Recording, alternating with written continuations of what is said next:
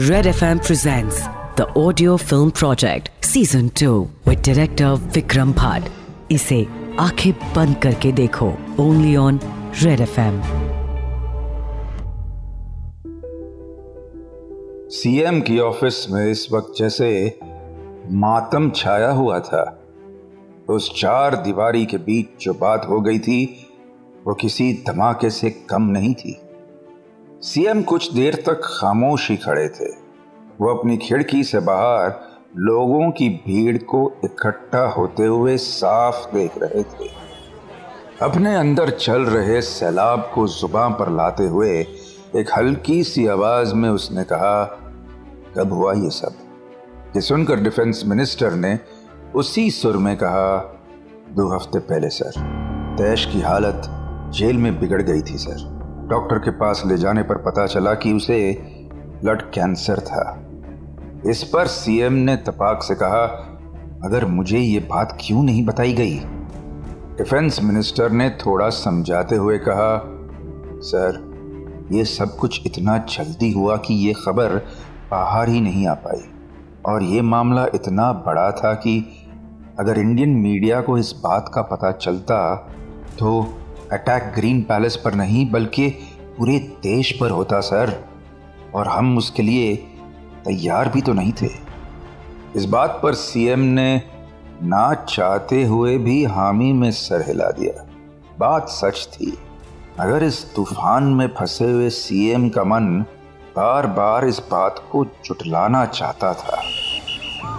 यहाँ commissioner Deshpande उस American delegate की बॉडी को एंबुलेंस में हॉस्पिटल भेज ही रहा था कि तभी उसका फ़ोन बजा। सीएम के सेक्रेटरी का नाम देखकर उसने तुरंत फ़ोन उठाया और सामने से बस इतनी ही आवाज़ आई, कमिश्नर, देश पांडे ने एक सहमी हुई आवाज़ में जवाब दिया।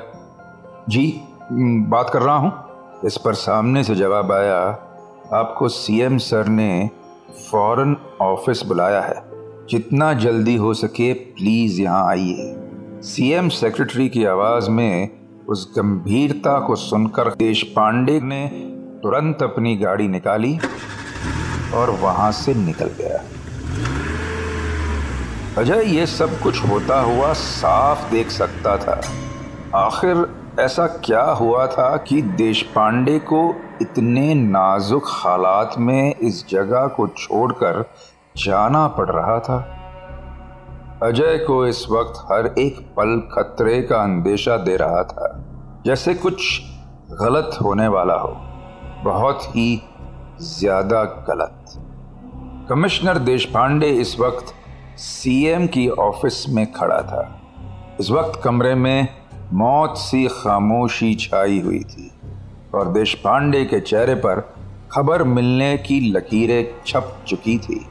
देशपांडे ने चुप्पी को तोड़ते हुए कहा, सर, अब क्या कर सकते हैं? इन दरिंदों को तैश चाहिए और और तैश हमारी देखरेख में मारा गया। इस पर सीएम ने कहा, मुझे लगता है हमें इन टेररिस्ट को जाकर बता देना चाहिए। उसके डेथ सर्टिफिकेट देखकर शायद वो लोग समझ जाएँगे कि ये मौत हमारी नहीं, बल्कि उसकी अपनी बीमारी की वजह से हुई है। ये सुनकर देशपांडे ने तपाक से कहा, और आपको क्या लगता है, सर? वो गुस्से में भरे हुए लोग उन मासूम हॉस्टेजेस को छोड़ देंगे? सर, इस तरह के टेररिस्ट सुइसाइड मिशन पर होते हैं, एक सेकंड नहीं लगेगा उन्हें इन लोगों को गोली से छलनी करने में। एक सेकंड एक बार फिर से खामोशी कमरे में अपना शिकंजा कस चुकी थी। घड़ी के कांटे की आवाज़ बार बार कानों में किसी तीर की तरह लगकर याद दिला रही थी कि वक्त बीतता जा रहा था। सीएम के चेहरे को देखकर यह जरा भी नहीं लग रहा था कि इस मुश्किल घड़ी में उनके पास कोई रास्ता था भी। खामोशी तोड़ते हुए देश पांडे ने कहा, देखिए सर, वक्त नहीं है और हम ऐसे उन्हें एम्बुश भी नहीं कर सकते। यह सुनकर सीएम ने एक हारी हुई आवाज़ में कहा तो फिर क्या? क्या करेंगे आप? हुँ? हम्म? खान ने गंभीर सी आवाज़ में कहा मुझे पता है अब क्या करना है। I have a plan sir hotel Green Palace के उस कमरे में शाम की रोशनी भी धीरे धीरे कम होने लगी थी।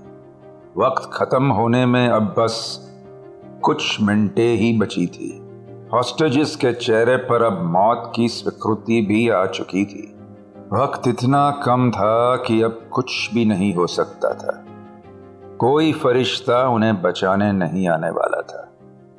इसी बीच सलीम और अबीर कमरे में पहरा देते हुए बार बार या तो लोगों के सहमे हुए चेहरे देख रहे थे या फिर घड़ी की ओर।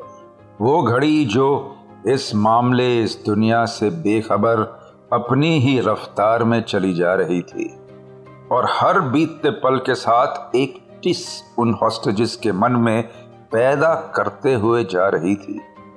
एक एक करके सारे हॉस्टेजेस ने एक दूसरे के हाथ थाम लिए। इस वक्त भगवान को अपने मन में याद करने के अलावा और कोई चारा भी तो नहीं था। कि तभी एक झटके से दरवाज़ा खोला, जिसकी आवाज़ सुनकर सभी लोग घबरा गए। उन्होंने देखा कि यूसुफ चेहरे पर गुस्सा लिए अंदर की ओर आ रहा था। अंदर आकर वो यहाँ से वहाँ चहलकदमी करने लगा। सलीम और अबीर उस गुस्से को देखकर इतनी हिम्मत भी नहीं कर सकते थे कि इस गंभीरता का कारण जान सके। यूसुफ ने मन ही मन में बबड़ते हुए कहा या तो इस मुल्क के लोग बहरे हैं, या फिर हमारी ललकार में ही कोई कमी रह गई है। दिया हुआ वक्त बस अब खत्म होने को आया है, और इन लोगों ने अब तक हमें कोई जवाब नहीं दिया।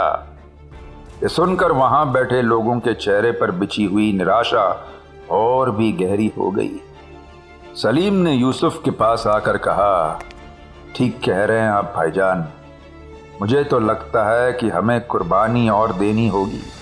ये कहते हुए सलीम की नज़रें सामने बैठी, जरीन के चेहरे पर जाकर ठहर गई। उसने चेहरे पर एक कुटिल मुस्कान लाते हुए कहा, भाईजान, जश्न का दिन है आज। तो क्यों ना सबसे बड़ा काटा जाए? उसे देखकर शायद इस मुल्क की सरकार को कुछ होश आ जाए। यूसुफ ने भी पलटकर जरीन को देखा। उसके चेहरे पर भी अब गुस्सा और हैवानियत के मिले जुले भाव आ गए थे। वहाँ जरीन भी बस खौफ में सराबोर यूसुफ और सलीम को देख रही थी। वो जानती थी कि उसका वक्त अब करीब आ गया है। यूसुफ ने सीधे जाकर जरीन को उसके बालों के सहारे पकड़ा और पूरे ज़ोर के साथ उसे खड़ा कर दिया। जरीन की एक जोरदार चीख निकल गई। ये देखकर अबीर पूरी तरह से घबरा गया। उसे इस तरह घबराया देख सलीम ने उसे एक कोने में ले जाकर कहा, ये क्या कर रहा है? हम लोग डरने वालों में से नहीं है। इस तमाशे की आदत डाल ले, क्योंकि यही तमाशा है जो हमें हमारी मंजिल और हमारे आका से मिलवाएगा। समझा तू? ये सुनकर अबीर ने अपने घबराए हुए चेहरे को हामी में हिला दिया। यूसुफ एक हाथ में चाकू और दूसरे में जरीन को लेकर खिड़की की तरफ़ बढ़ रहा था। जरीन बस बुरी तरह चिल्लाए जा रही थी। छोड़ दो मुझे, छोड़ दो, तकलीफ़ हो रही है मुझे प्लीज़ तकलीफ़ हो रही है मुझे प्लीज़ खुदा के लिए छोड़ दो। इस पर यूसुफ ने चीखते हुए कहा तो जैसी के मुँह से खुदा का नाम अच्छा नहीं लगता। जा जा जाकर उससे बात कर। इतना कहकर यूसुफ ने जरीन को खिड़की के पास लाकर खड़ा कर दिया। होटल के बाहर भी अब अफरा तफरी मच गई थी, जिसकी वजह से अजय की नज़र सीधे होटल की खिड़की पर पड़ी और एक पल में उसकी जान सूख गई। उसके सामने जरीन खड़ी थी जो किसी भी वक्त अपनी जान गवा सकती थी। अजय को लगा कि बस, वो लम्हा आ चुका था जब वो जरीन को हमेशा के लिए अलविदा कहने वाला था। अपनी पूरी जान लगाकर अजय भीड़ के बीच से होटल ग्रीन पैलेस की तरफ़ भागा। इस वक्त उसे लग रहा था जैसे वो भीड़ जान कर उसे रोकने की कोशिश कर रही थी।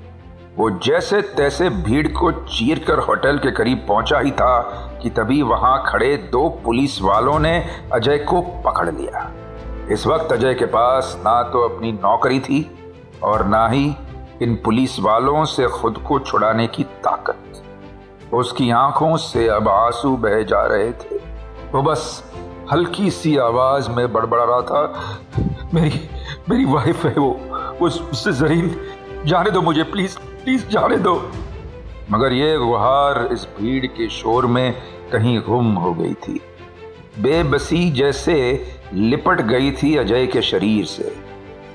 जरीन को इस हॉल में देखकर होटल ग्रीन पैलेस के कमरे में भी लोग बस साँसें थमे बैठे थे तभी अचानक गुलशन उठा और उसने यूसुफ को जाकर पीछे से पकड़ लिया। वो पूरे ज़ोर के साथ यूसुफ के चाकू पकड़े हाथ को रोकने लगा। ये देखकर सलीम और अबीर भी गुलशन की तरफ़ भागे। उन्होंने जाकर गुलशन को पीछे से पकड़ लिया और यूसुफ को उसकी गिरफ्त से अलग करने लगे। गुलशन ने चीखते हुए कहा, गुल्लू हीरो है यहाँ का। एक औरत को कुछ नहीं होने देगा। वो अपनी बात खत्म कर पाता उसके पहले ही गुलशन की आह निकल गई। सलीम ने पीछे से उसकी पीठ में चाकू घोप दिया। गुलशन की पकड़ अब भी मज़बूत थी जैसे कोई जानवर को पकड़ने का सिकंजा हो। उसके हाथ यूसुफ की गर्दन पर कसे हुए थे कि एक बार फिर सलीम ने चाकू बाहर निकालकर उसी जख्म में दोबारा खोप दिया। और इस बार गुलशन उस वार को नहीं झेल पाया।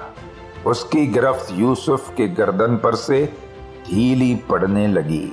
सलीम ने एक झटके के साथ गुलशन को यूसुफ से अलग कर दिया। उसकी आँखों में खून उतर आया था। साफ़ नज़र आ रहा था कि गुलशन के शरीर से अब जान निकलने लगी थी। उसका खून पूरे फर्श पर फैल गया था। यूसुफ ने गिरफ्त से छूटकर एक गहरी सांस ली।